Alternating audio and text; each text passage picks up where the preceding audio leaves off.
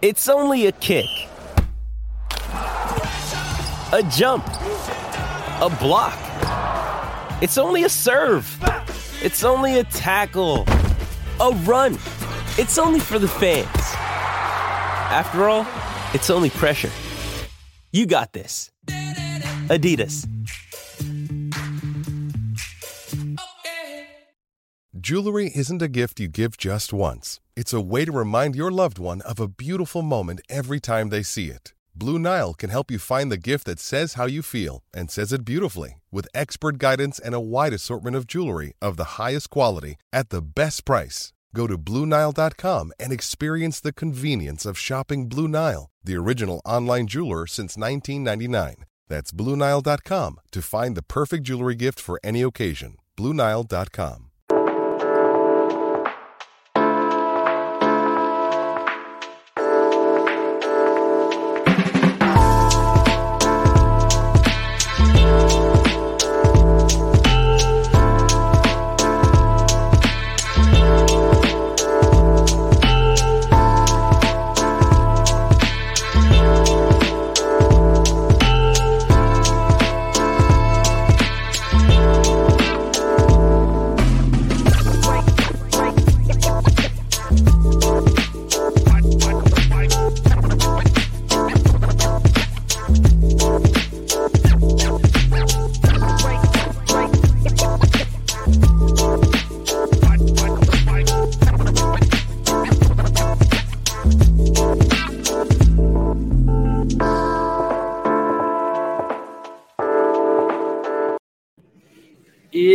Friday, Friday edition of the DNVR Avalanche podcast brought to you by DraftKings Sportsbook.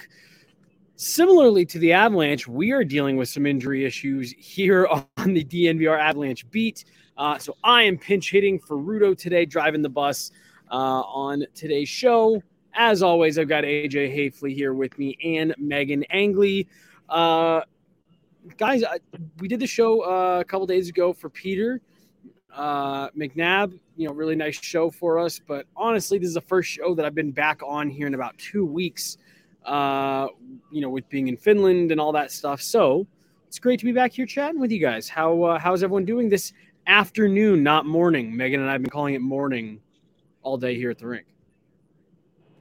I'm day to day with an upper body injury, a broken heart over all of these injuries.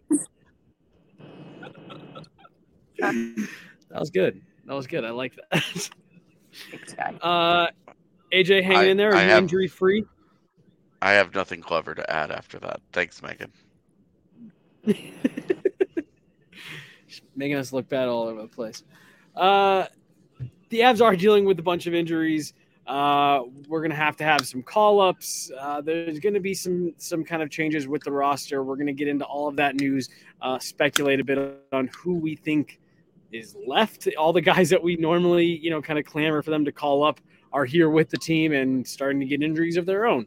Uh, so we're going to get into all of that. But the uh, big, big news of really the last 24 hours, it's, it's all about Shane Bowers. And unfortunately, it went from really positive news uh, to, you know, Meghan, like, you know, make the joke about being heartbroken. But really, that is just so tough to see. You could even tell Jared Bednar uh, was taking it pretty hard last last night. Uh, the, the news pretty hard last night.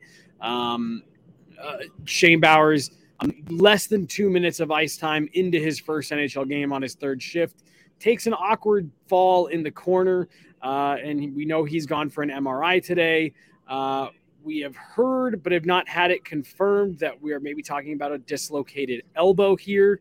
Um, but again, we don't know for sure. All we know is it's his arm, uh, you know, somewhere between the shoulder and the wrist, based on the way he uh, left the ice last night. I just want to get some thoughts from both of you guys right out out of the gates.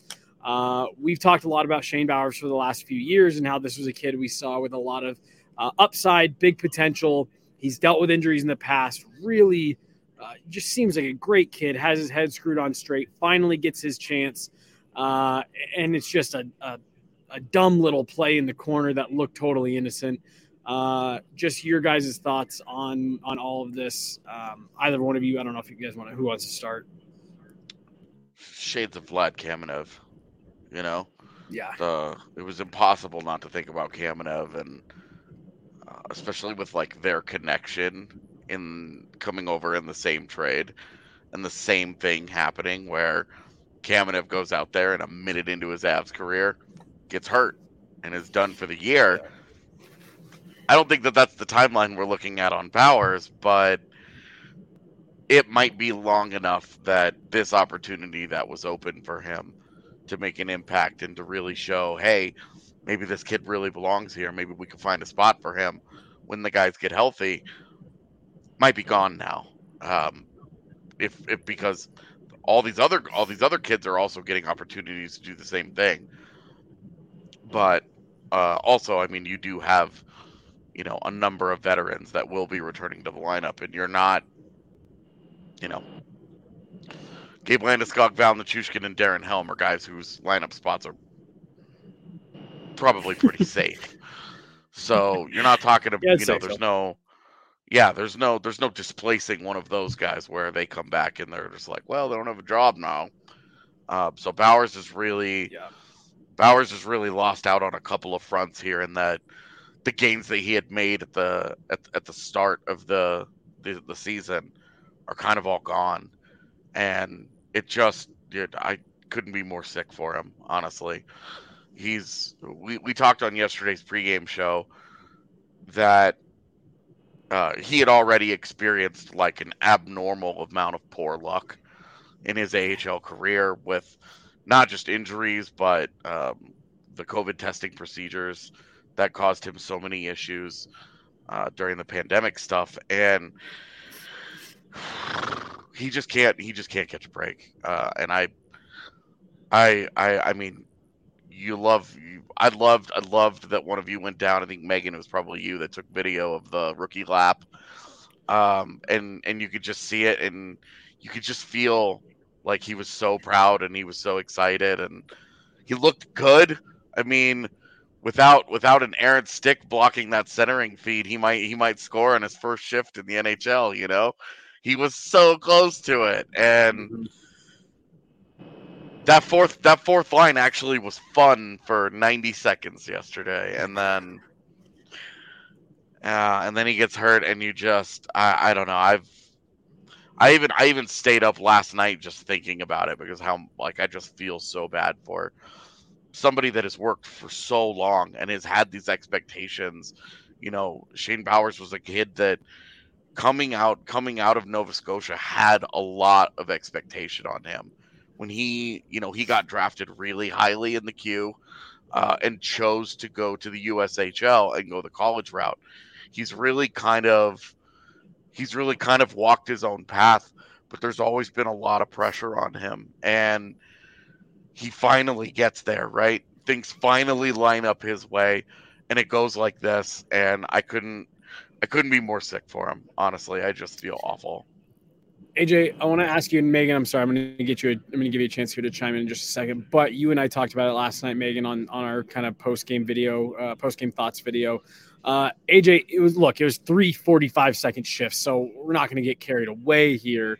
But just, I, I was just kind of curious on your thoughts of how Shane Bowers looked uh, in those three shifts. I mean, Meghan and I were running through it, uh, and we said again, grain of salt, three shifts. Let's not get carried away here.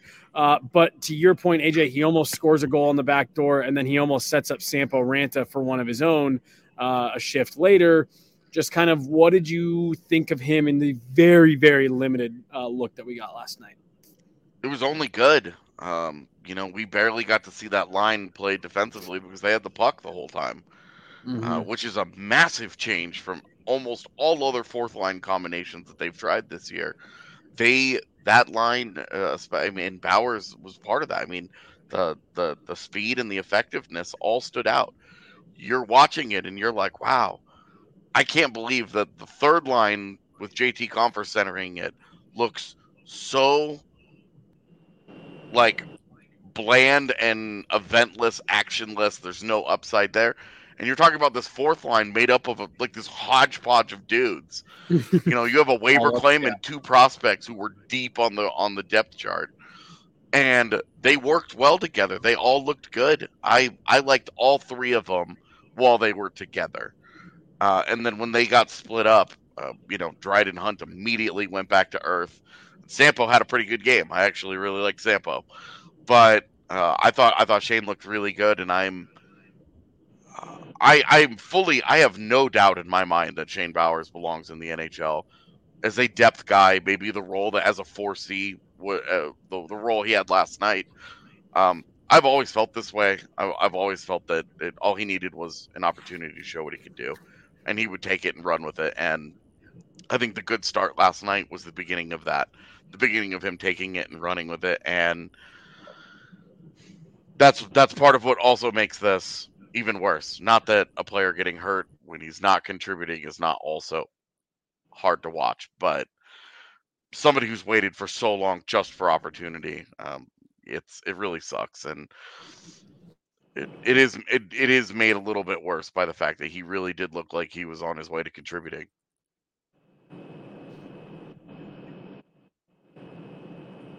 Cool. Um I'm gonna end up doing this by myself at some point while you guys are at the rink. Is mine frozen right now too? No. All right. In that case, I'll just talk. Great.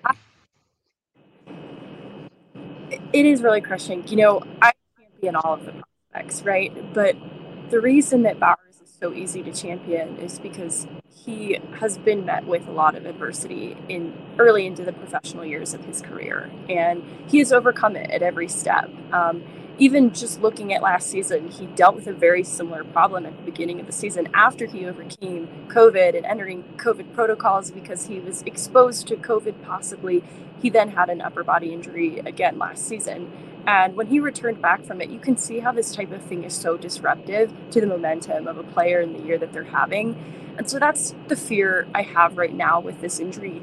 But it's not that he can't come back from it mentally because I think he has a mental toughness that is not only acknowledged by just me, but in talking with Cronin about young players, mental maturity, emotional maturity, who's very coachable, he talked at length about a lot of different guys and guys that he's come through the program in the past, guys that have arrived, as he called socially in, and found one that he pointed out as being such an easy guy to coach because he works really hard. And that's what makes this kind of thing so deflating is it just couldn't happen to a, a person who deserved it the least. And it's just really disappointing. But uh, in the same breath, he is someone that I think will be over to overcome this too. You just wished it didn't happen because we haven't had a lot of size to really evaluate what Bowers brings to the table at an NHL level, and this gives critics room to continue on that conversation. And I'm just so ready for him to silence them. But I guess we'll just have to wait a little bit longer before we see that happen.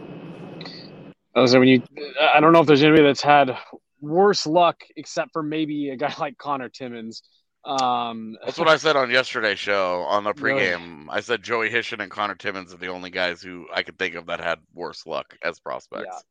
Yeah, but Meghan, you make a good point there that you do hope that him going through all of that, um, you know, can maybe lead to him having that that mental toughness to be able to overcome just one more thing. And, and now here's the other thing to keep in mind: uh, we still don't know that MRI could come back and hey, if if there's no you know structural damage or ligament damage or anything, you could be looking at you know you hope a week, uh, maybe a little bit more, let that swelling come down, and then he can jump right back into it.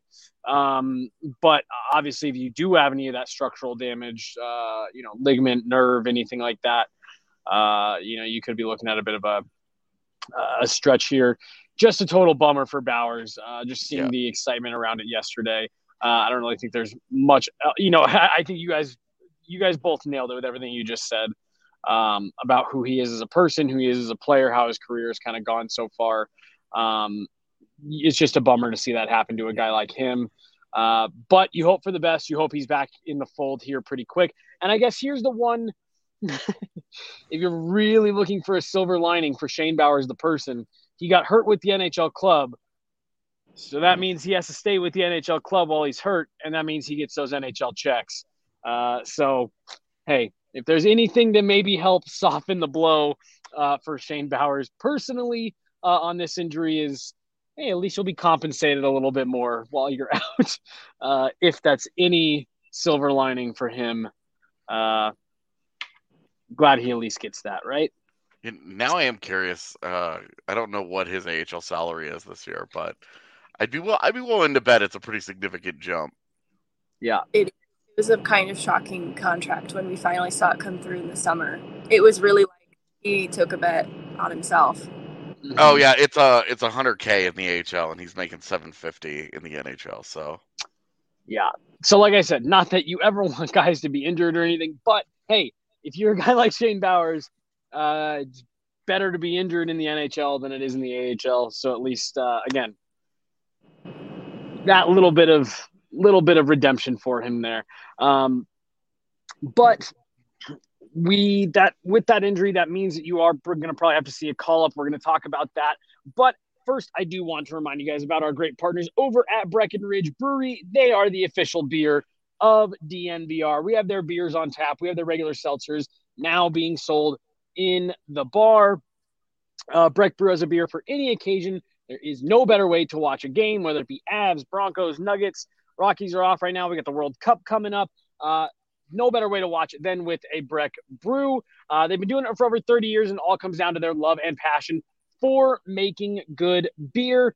Uh, they've got all their uh, seltzers. They've got their lemonade seltzers, which are some of my favorite, plus all of their classics the Avalanche Amber Ale, the Juice Drop IPA, the Summer Pill Shandy, Strawberry Sky, and the Vanilla Porter Jr. I think I've got, is it Mountain Beach? Is that what it is? I think I've got a bunch of those in my fridge right now. Uh, waiting for me when I came back from Finland. So that's been nice. Make sure you use that Breck Beer locator uh, at breckbrew.com to find a brew near you. I mean, they're being sold pretty much everywhere now. So if you are in the United States, most liquor stores, grocery stores should have you covered. Also brought to you guys by Evoca TV. You guys should already know by now Evoca is the new GOAT in Colorado sports. That is the greatest of all TV. Uh, they deliver much, much higher quality picture. And most importantly, again, I say this every time I do this read. I could just stop the read right here. They have altitude. So you are no longer missing the Avs and the Nuggets. They've got altitude. They've got AT&T Sportsnet. Plus, they will be able to get you those Bronco games uh, on a weekly basis, so you won't miss out on any of your Colorado sports content. Uh, they also have a DNVR channel that is just one channel up from altitude, so you can flip back and forth between uh, the the Avs game, our post game shows, all from your TV. Uh, and if you didn't know by now, I would be really surprised because we've been hyping it for so long. But our DNVR Nuggets crew went to Serbia to learn more about the history and the culture of that country that delivered the city of Denver a two time MVP. Uh, they were blown away by the support uh, from premiere night. So if you missed the first showing, uh, the next run will be. Uh, oh, it, was, it was this week uh, on Evoca, but that is showing right now exclusively on Evoca.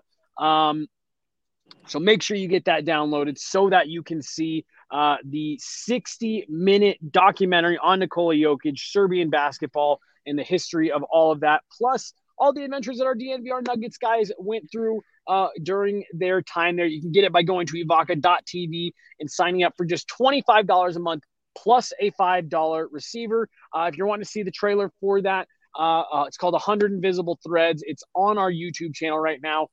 So go watch that. Then go set yourself up with Evoca, E-V-O-C-A dot TV slash DNVR to get that $25 rate. This is the DNVR Avalanche podcast brought to you by DraftKings Sportsbook. Jesse, Meghan, AJ hanging out here, uh, talking injuries, talking about roster moves that the Avs are unfortunately going to have to make. Meghan asked a great question with the, uh, excuse me, with the Eagles. Uh, going on the road this weekend. She asked Jared Bednar, does that mean you guys are going to have to call someone up ASAP? Uh, he said yes. Do we want to do more injury updates first, or do we want to talk about who they might be calling up? Dealer's choice. All right. Uh, let's let's talk about the call because I guess the injury updates don't really have an impact on that. The Shane Bowers injury is what is affecting this. Uh, look, it doesn't sound like there's going to be any forwards that are making an imminent return. Uh, so the Avs are going to be having to make this call up. You've got Cal, you've got Bowers, you've got Ranta, all already called up. You got Dryden Hunt here. Is it Maltsev? I mean, I mean, like we're we're getting down to like the nitty gritty here with this Eagles team. I or, or, or let me let me throw a wrinkle in here. Alex Galchenyuk is on an AHL PTO. Do you just say "fug it" and you sign him and drop him in with the NHL club, or is there maybe a waiver claim that you could make? Not not not both of you at once, please. So, you know, waiver claim is an enticing direction, but because Bednar did say they are calling someone up, I'm leaning towards call up. And it's probably a lot simpler than I realized. I kind of feel like it's going to be a Hudon, which would be exciting to me over a Megna.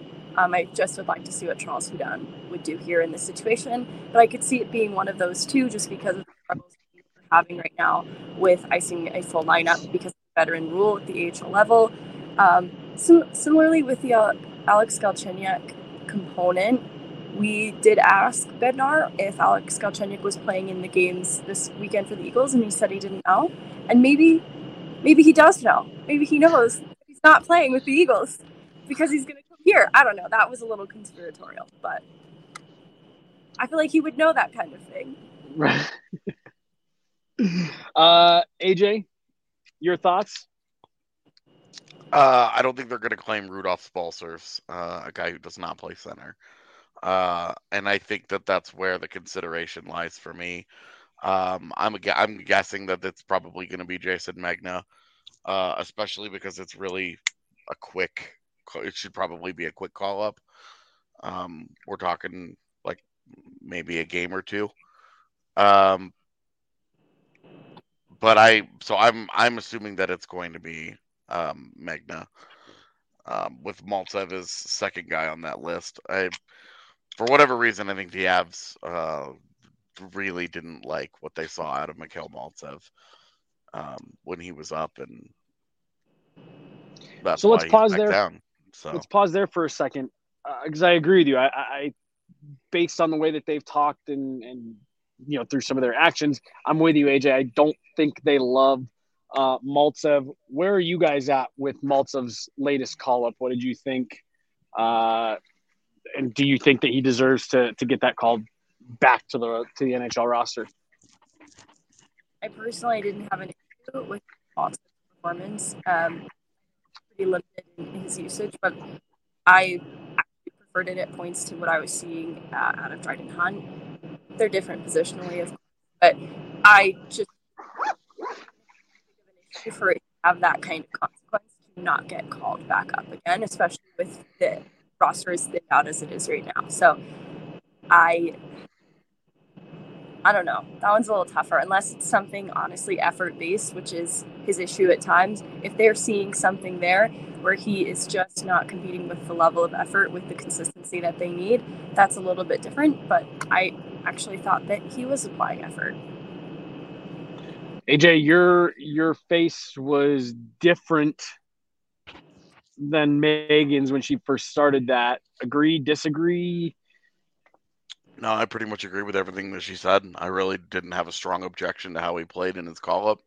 I thought that the minutes were too limited. I don't know what they're genuinely asking of him. Um, with some of the some of the play that that he put out there, it, was a little confusing, honestly. Uh, that he got the restrictions that he did. I I really uh, there were there were issues when he was up last year. I under they were easy to see. I didn't see mm-hmm. I didn't see any of it the same. I thought he was engaged. I thought he was physical. He used his size well uh, in the very little shifts that he got. I didn't think that it was so bad that they would just be like, "Well, we're never we're never doing this again," and that kind of feels like where we're at. And I hope I'm wrong. Like I hope I hope he, you know, I hope he is in consideration for this latest call up. But um, I just worry that I, I worry that they're just going to be like, look, we've got all these dudes. It we didn't like what we saw to Maltsev. We need a guy that's going to play center. Jayson Megna is going to come up and give us whatever he's going to give us. We know what we're going to get, and that's that's that. And they just stop. And that's I think that's probably where they, you know, I I worry that that's where that mindset is right now. So it was. It's funny you say that, AJ, because Bednar talked about that yesterday. It was really the first time that we've ever heard him. Uh, like we know all this, but it was the first time I've ever heard him actually acknowledge it out loud, where he said, "Look, when we're looking at our AHL group, we have our guys who are depth guys. We know they're NHL depth guys. We know what we're going to get out of them. Uh, and then we have our guys who we hope we can develop into full time NHLers. Uh, and again, this is something that we know we're aware of, but we've never actually heard, at least I haven't, heard Jared Bednar acknowledge, like, hey, look, we have different guys that we identify for different things. AJ, I think you were the one that mentioned a minute ago you hope you think theoretically this should be a relatively quick call up. Um, you know, doesn't stick around for a ton of time. So maybe that's where it makes sense that it's Jayson Megna because they're saying, hey, look, we know what we're getting out of this guy. We only need it for a couple games, uh, you know, so on and so forth. But um, I just wanted to touch on that real fast because uh, I just don't feel like you hear coaches acknowledge that out loud a lot that hey, yeah, sometimes we call guys up because we say we just want a fourth line guy to plug in here, not necessarily, um, you know, on the development path. Um, and I think that's kind of where you're at right here. Um, is is if this is going to be more than a game or two, uh, I, for me, I would maybe want to go with Maltsev. But if you're just talking two games and then you're going to get some bodies back, uh, to me, I don't really see any issue with it being uh, Jayson Megna. So I might I might have this backwards um, originally uh, in thinking that it would be a quick call up because if they call up the the four C spot is kind of what we're talking about here, and they can if they were to call up Megna or Malta, either one. Um, the four C spot, like it really kind of depends on how long it takes Bowers to get back. Right. Because that becomes the timeline that we're talking about then with that particular position because if Sam Girard is back at any point, you pull one of MacDermid or MacDonald off of your mm-hmm. defense and you can put him on wing, which probably sends Sampo back to the AHL. And that's like that sucks for Sampo, especially because I thought I really liked his game yesterday.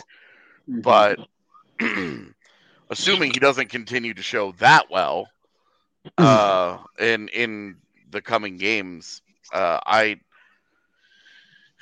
it could be it could be a longer term call up where uh, you know a guy like Megna, you know that he can give you ten games while you wait for a combination of Bowers and Helm and Nichushkin and Landeskog, right? Like because now now you're talking about all right, you're four you're four guys deep into this, and. Mm-hmm. Uh, if if the center spot is the revolving door, Megna kind of puts a stop to that, and then you do have the bodies between MacDonald and MacDermid. You've got guys that you're comfortable playing as fourth line wings. So mm-hmm. it could end up being like it, it, it we I, I might have misread this where uh, the the call up is really as long as Bowers is out, and then when he comes back, then you'll see. Do you drop Bowers back in right away, knowing that uh, now now he's a guy that's been totally out of rhythm. Um, and then you're then you've got all the rookie stuff, knowing that he's played three shifts in the NHL, or then do you continue? You do send him back to the AHL to come, you know, get back up to speed, play a couple of games, and the entire time you just roll with whichever Megna or Maltsev. So you mentioned Sam Girard there, Meghan. It was your question, so I'll toss this one to you. Uh, you asked about the status of Sam Girard uh, just about 30 minutes ago, uh, 40 minutes ago. Man, time flies when you're having fun with your friends. Uh, about 40, 45 minutes ago, you asked Jared Bednar about Sam Girard. Does that mean Jared Bednar is my friend? I was referring to us, but yeah, sure. JB can be uh, can be your boy. Cool.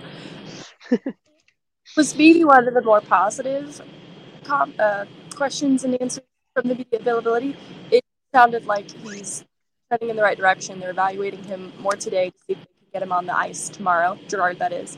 And it was confirmed that that day to day status is still very much day to day and not some kind of week to week situation like we saw where Donna Chushkin suddenly had so it really feels like it's not going in that direction with Girard, um, and he's hopefully going to be back on the ice skating on his own tomorrow. So that is an encouraging piece of news on Sam Girard.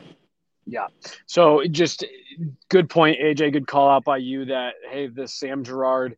If you get a defenseman back, you can slide one of those guys up front, uh, either MacDonald or MacDermid. And so I just wanted to make sure we touched on that because yeah, we did get a little bit of an update uh, on Sam Girard. So let's let's get into the rest of the injury stuff here, uh, real quick. So Sam Girard uh, still looking at day to day. We did find out today uh, Darren Helm did go for another surgery last week. I want to pause here for a second.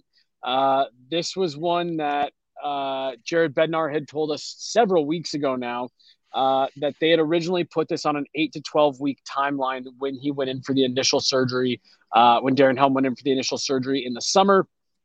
Um, and when he gave us this update, he said, and look, now I think we're on week 13. This has just taken longer than we thought. Now, come to find out, there was something in there that needed to be cleaned up with another surgery. Uh, so that is the reason for the bit of an extended timeline.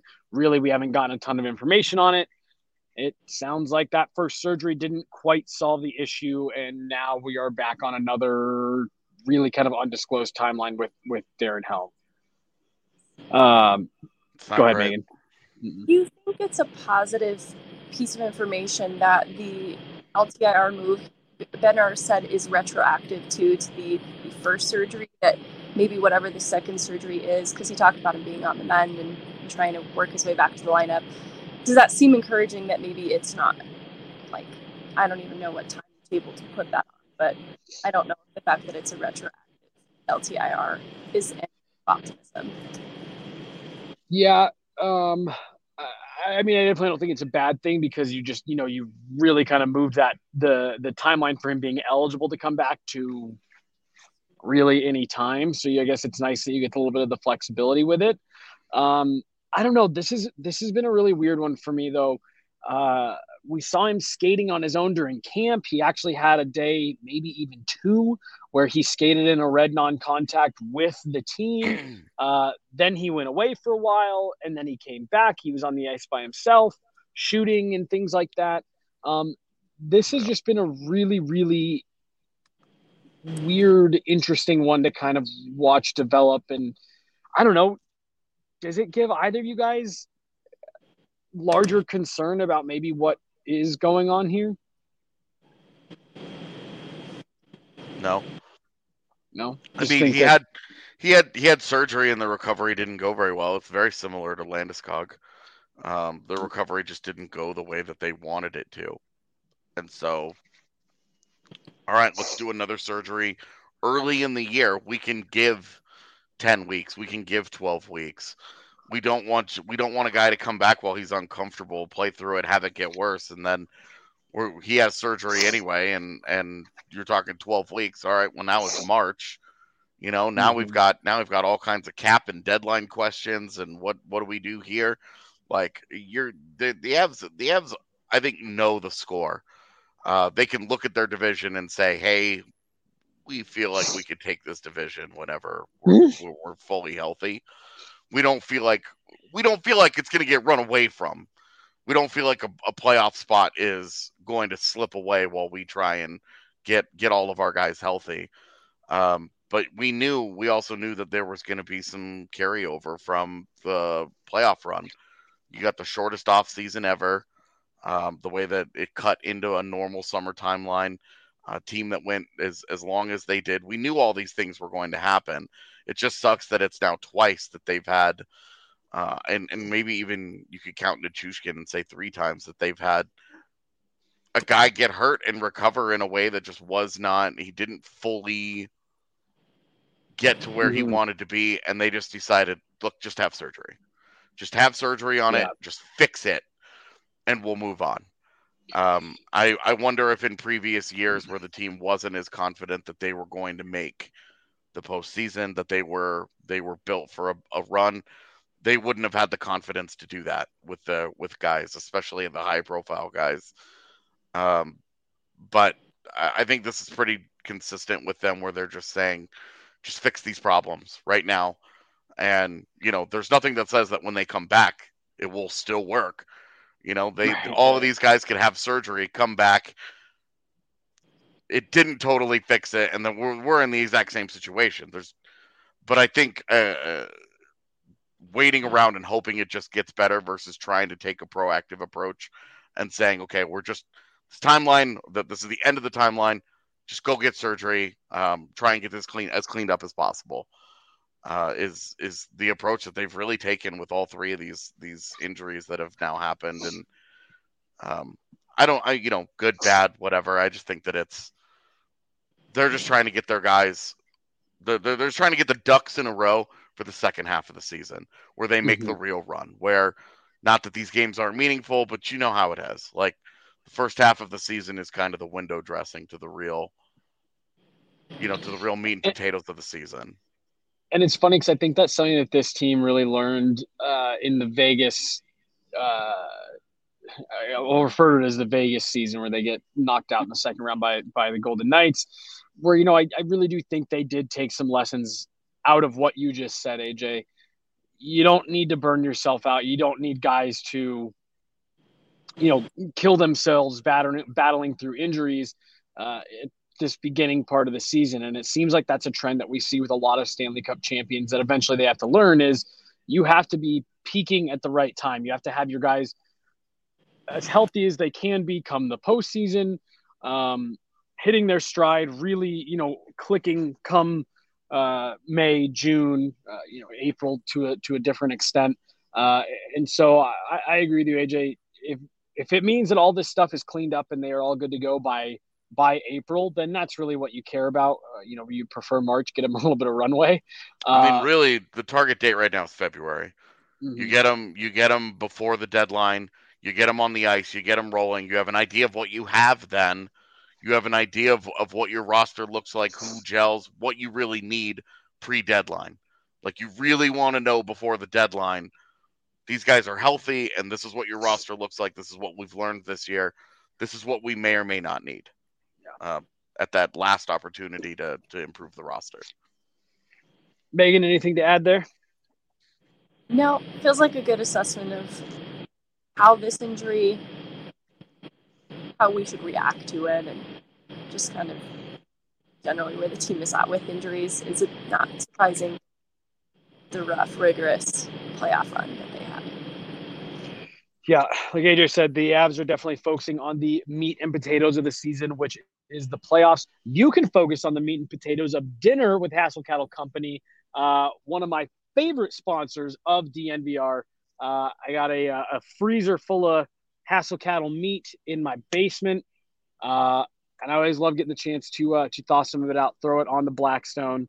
Uh, Hassel cattle beef is raised in Texas on a family farm. It's the best damn Wagyu beef you'll ever eat, and it's shipped to your door. I did the I did some uh, steaks and burgers for my parents last year for Christmas. They loved it. Uh, they still got some that they make throughout the year. It is the choice of home cooks uh, and restaurant chefs alike. It's versatile, full of flavor, and there are different cuts to fit any budget and your favorite recipe. That is why they call it blue collar American Wagyu. Hassel Cattle Wagyu can be shipped anywhere in just days. Uh, if you want to get a great, if you want to get a taste before purchasing, head to our Broncos tailgates. Yet another reason to party with DNVR and enjoy a delicious smoked stuffed sausage right off the grill. Head to HassleCattleCompany.com to secure your bag of beef and use code DNVR20 for 20% off your entire purchase. When this promo code went away last year, I was so bummed because I had already done a couple orders uh, with that 20% off. So I'm so glad that it's back. Uh, head over there and get it before uh, it goes away again. Also brought to you guys by Athletic Greens. Meghan, this has become uh, a favorite of both uh, you and I, uh, and my fiance Hannah. Uh, loves drinking this stuff. Uh, just a, one scoop in your glass of water uh, every single day, and it really does. It gives you more energy. It makes you feel better. It's got 75 high quality vitamins, minerals, whole food sourced superfoods, probiotics, and adaptogens to help you start your day right. that's what we do. One scoop in the morning I've said it before. I'm not really a coffee guy, uh, but I take a, a, a, shot of athletic greens uh, in the morning, and it really does help get me going, gets me some more energy, uh, gives me all those effects that all you coffee drinkers get from your morning brew.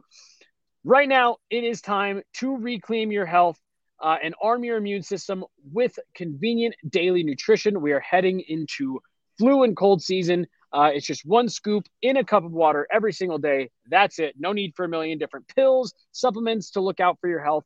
And to make it easy, Athletic Greens is going to give you a free one year supply of immune supporting vitamin D. I'm going to sneeze. Oh, this is the worst. I fought it off. See, thanks to my Athletic Greens, you can even fight off sneezes. Uh, That's what Rudo needed today. And then he got he got three vaccination shots yesterday, and if he'd just taken his athletic greens, he would have been able to fight it all off. He's blowing it. Yeah, he's blowing it by not taking his AG one. Uh, yeah, just give me just give me vaccine shots all day. I can do whatever. I just yeah for every for every vaccine shot, I just do a a, a nice sip of AG one.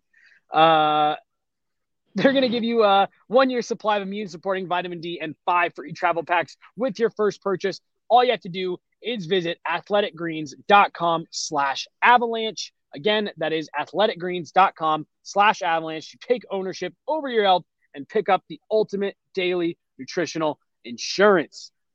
This is the DNVR Avalanche podcast brought to you by DraftKings Sportsbook. Head on over to DraftKings Sportsbook uh, right now and use code DNVR. Jesse, AJ, Meghan, winding down today's show, I did just want to take a step back uh, and look at the division as a whole because AJ, you just mentioned it um, with where the Avs are sitting. Yeah, right. That's kind of the feel that you're getting right now. And look, I, I think I speak pretty much for everyone. This division is shaken out so much differently than I think everyone thought for the first month. Um, now, the most games played in the division is 14. So there's a long, long, long way to go. But uh, as of right now, the current Central Division standings are as follows Winnipeg, Dallas, Colorado, Arizona, Minnesota, Chicago, Nashville, and then bringing up the rear is the St. Louis Blues. What has been the biggest surprise to you guys so far? Is it the fact that the Arizona Coyotes sit at 500, or that the St. Louis Blues have yet to hit double digit points, or do you maybe have another one? I think the Coyotes is surprised the Blues.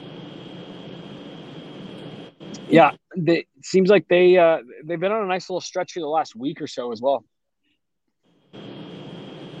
The Blues' problems feel entirely of their own creation, in banking on Binnington being the answer, and they really relied on the, the 20 goal scorers. How many did they have? Nine. Nine. Nine 20 goal scorers, right? They're just some off-season shakeups, and they just haven't retained the same group that they had last year. And they're a team that sticks to their identity year after year, but this just feels like this formula isn't really working for them, especially because goaltending was a huge part of it. And Binnington is not that same goaltender as he was from that like 2018 2019 season. Yeah, no kidding. Um, AJ. Uh, I'm not too worried about St. Louis at the moment. Uh, a lot of this is percentage driven as well. Um, on ice shooting percentage is really low for several of their best players, where their underlyings uh, all suggest that their results will get better.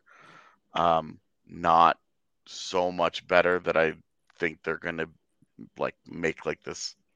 You know, it's not going to be like a rocket to the moon, but I think I, I, I don't think they'll continue to be in last place and to lose eight games in a row. We're seeing around the league like extreme Streaks. Like these teams, these teams are getting really, really, really, really hot.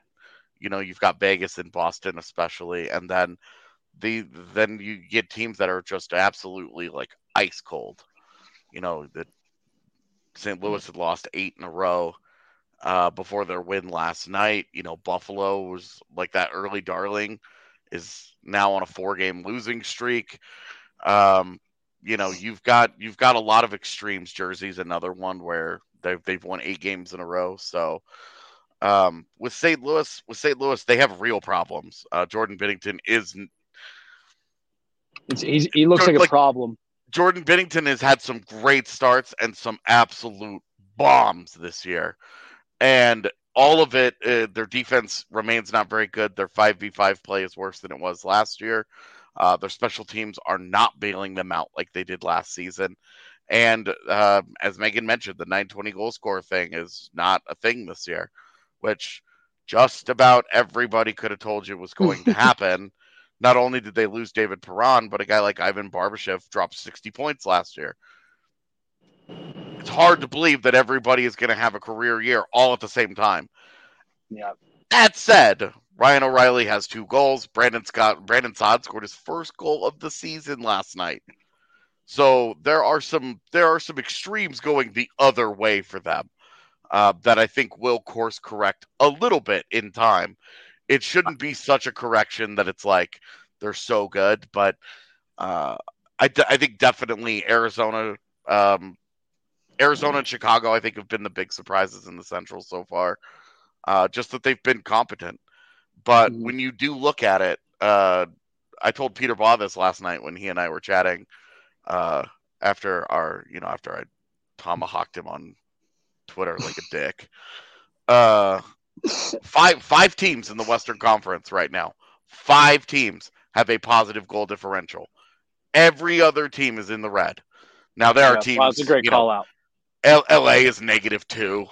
Uh, Minnesota is negative three. Edmonton's negative one. So it's not like they're all bad or whatever. But uh, you you do see you know, Arizona's at negative nine, Chicago's at negative six. Uh, this like this like them maxing out at 500 is them maxing out. That's as good as it gets for those guys. Uh, the bottom is going to fall out for both of those franchises soon enough. The same that it will for Philadelphia out east. Uh, those are still bad hockey teams. They're they're not playing particularly good hockey. Uh, they're just kind of getting away with it, as we see happens every year bad teams have good stretches because they are they are still comprised of NHL players who can win some games and, and have a good little you know get some mojo going. Uh, but those teams those teams aren't for real. Uh, what I think is interesting, Minnesota just continues to drift.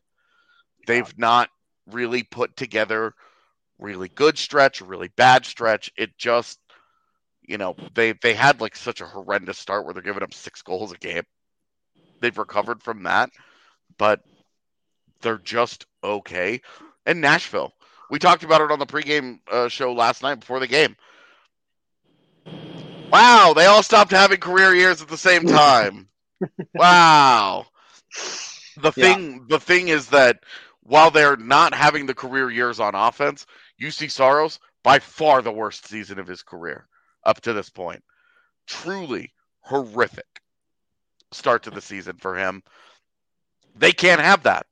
And on the opposite side, why is Winnipeg at the top of the division? They are almost identical to last year's team, except Connor Hellebuyck went from pretty good to back to being elite. He is the difference. He is all that they've got. He is their only hope to be competitive on a consistent basis. They are not good enough. They they do not play quality hockey shift by shift. They are a goddamn roller coaster of a hockey team just like this all game long. Just like it's the worst.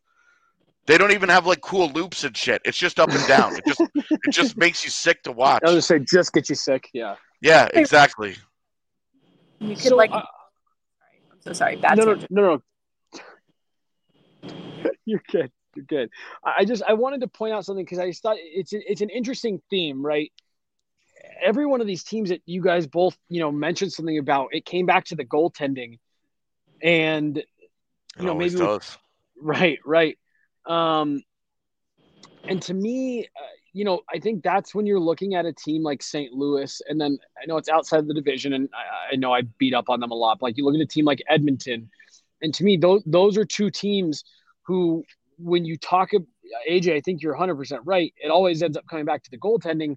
Those are two teams that you've got to be looking at your your net right now and you're a little worried because I mean, look, I know Avs fans love to dunk on Jordan Binnington at every you know every chance they get, um, and there's been a lot of that on Twitter.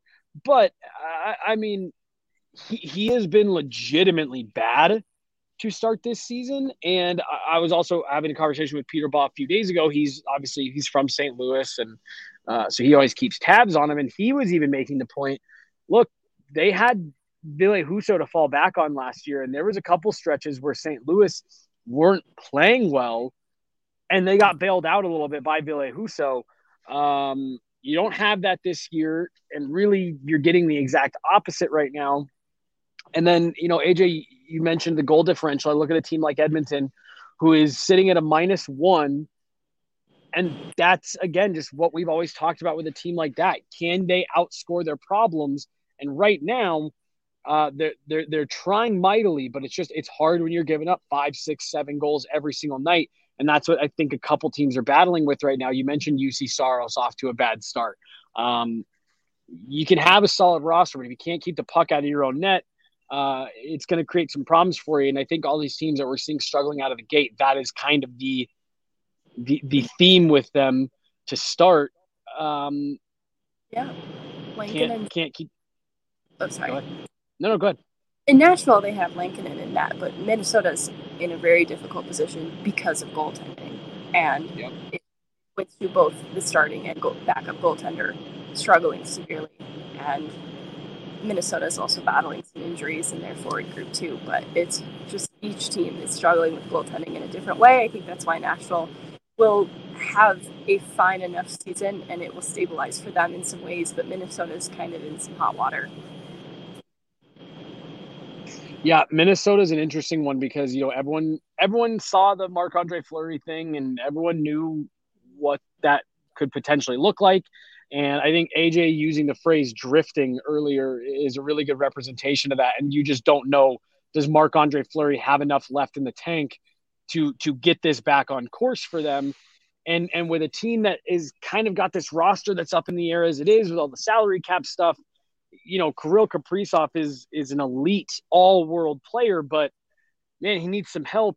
And the guy that they were trying at 2C just a couple weeks ago has been healthy scratch now, I think twice. It's Tyson Jost. Um, they've definitely got some identity issues that they are trying to figure out who exactly they are, uh, what's actually available to them, and it's just it's the Central Division. It's been a really interesting month and some change start. Just play Marco Rossi. Stop playing the, the you know quit quit messing around. Play Marco Rossi. Put him on a line with Matt Boldy. They dominated the AHL together. Let him do this thing. I just Marco I was Rossi about to, can help you. I was about to sign off the show, but this one came in. It says uh, this comic. It says Vegas is surprisingly kicking butt. Great goaltending that five game. Uh, I just I just want to touch on Vegas really fast because we talked about them at this in our preview se- uh, series before the season got going. Um, I talked about it on on a podcast that I did uh, last week when I was in Finland. Look, I, I, mean, should anybody really be like hard surprised that Vegas has gotten off to a good start? Like, uh, you know, they they were the really easy team to to dunk on last year because the wheels completely came off. Um, but you know, they had to make some some trades in the summer. But like, there is still really high end talent there do I think a 13 and 2 pace is sustainable with their goaltending situation? Absolutely not. Uh, but, you know, I, I, think they definitely have a little bit of the chip on their shoulder. Jack Eichel looks like he's starting to rev back up a bit. You've got healthy Mark Stone again. Um, again, 13 and 2, you're not expecting that to keep up. But are either of you really overly surprised at the start that Vegas has gotten off to? Yeah. Really? Interesting. All right a huge uncertainty in net for me that like that would that shifts whether this would be surprising or not and that is such a big uncertainty to have it does make it only a little surprising for that reason just because of how big of a question mark that was in net but everything else pointed to a hockey team that that would be competitive throughout the course of this season it's just you know we when we talk about vegas we talk about is this a stanley cup caliber team and that's sort of a different conversation because it has a lot to do with some cultural things. But as far as being a competitive team, there are a lot of pieces there for that to be possible. Uh, yeah, I'm surprised that it's been this good. Um, you know, we talked about the goaltending situation. Right now, they have the fifth highest save percentage of 5v5. They've got Mhm. the ninth highest shooting percentage of 5v5. When you have those combinations of things, you're either really good or or good and and really lucky at the same time. Uh, and I think that you know the fact that uh, the fact that they're off to this great start, like great, like good for them, right? You know, uh, but I do, I do think that like third, look, you're just not going to continue. This is the same thing in Boston. It's not going to continue. You're not going to play 9,500 hockey. You know, you're not, you're not, you're not going to roll in there and and continue that. There's a there's a fall coming, and how do they handle it when things go sideways? Because that's where that franchise has gotten off the rails. The good Yeah. times have been easy.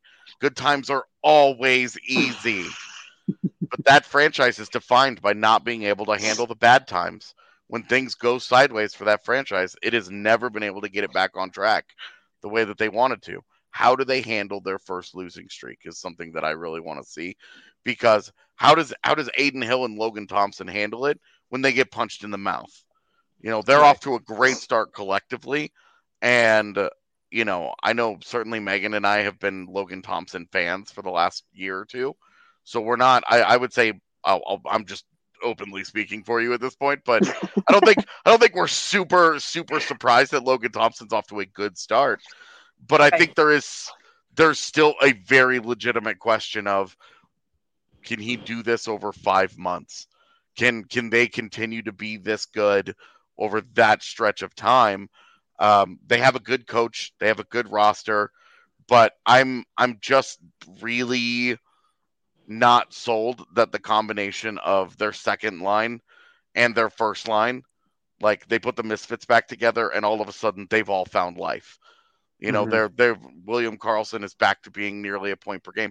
They have two full lines of guys who are hovering around a point per game level of production.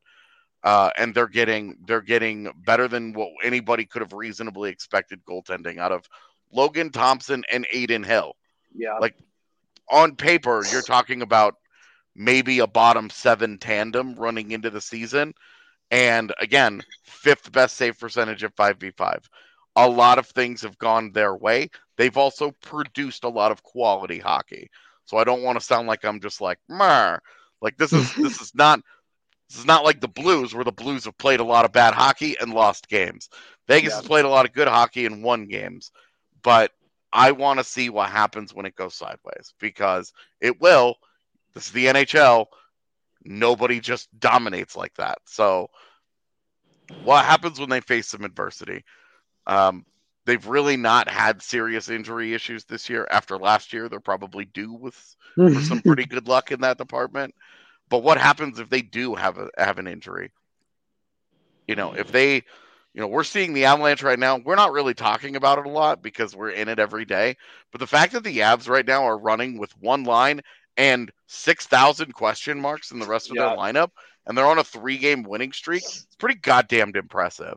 And if they can continue to climb the standings this way, if they can continue to win games despite their lineup being being as as beaten up as as it is right now, you know, it's an impressive thing. I want to see what happens around them. It's the same thing that I'm talking about with Vegas. It's true for Dallas. I want to see what happens when something goes bad for them. Now, the Oettinger injury isn't long term. He's already on his way back, so I think they're going to be able to, to to get through the Scott Wedgewood is our starter thing. But I want to see what happens when you know because you you talk about the Avs are a one line team right now. Dallas is a one line team too.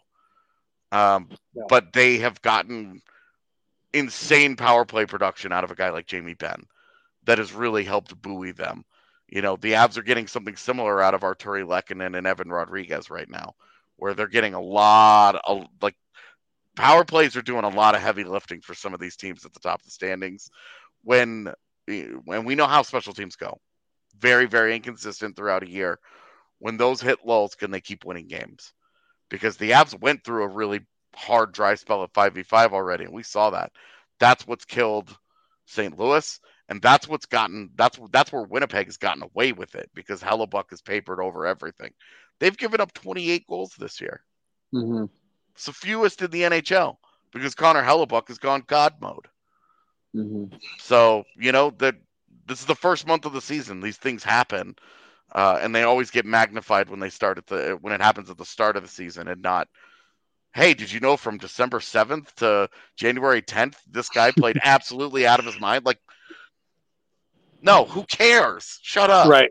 Right. But at the, the, the at the start of the season, this is the stuff that we always we put huge magnifying glasses on everything and are like, what's real here?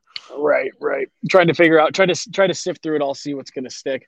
Uh, I think that's pretty much going to do it for us today. Uh, final thoughts from either of you guys, or I think we kind of touched on a lot of the news of the day. Yeah. Yeah. Sweet. Uh, awesome. Uh, we'll be back at it tomorrow with a pregame show going live 30 minutes before Avs Hurricanes uh, at seven o'clock, I believe. Um, and then we'll have our post game show coming up right after that. Day off on Sunday, but then you guys know we are right back at it on Monday. Uh, so thank you guys as always for watching, for listening, wherever you are consuming this. For AJ and Meghan, uh, our boy Yah here running the board for us. I'm Jesse Montano. Thank you guys all so much for listening. Talk to you tomorrow.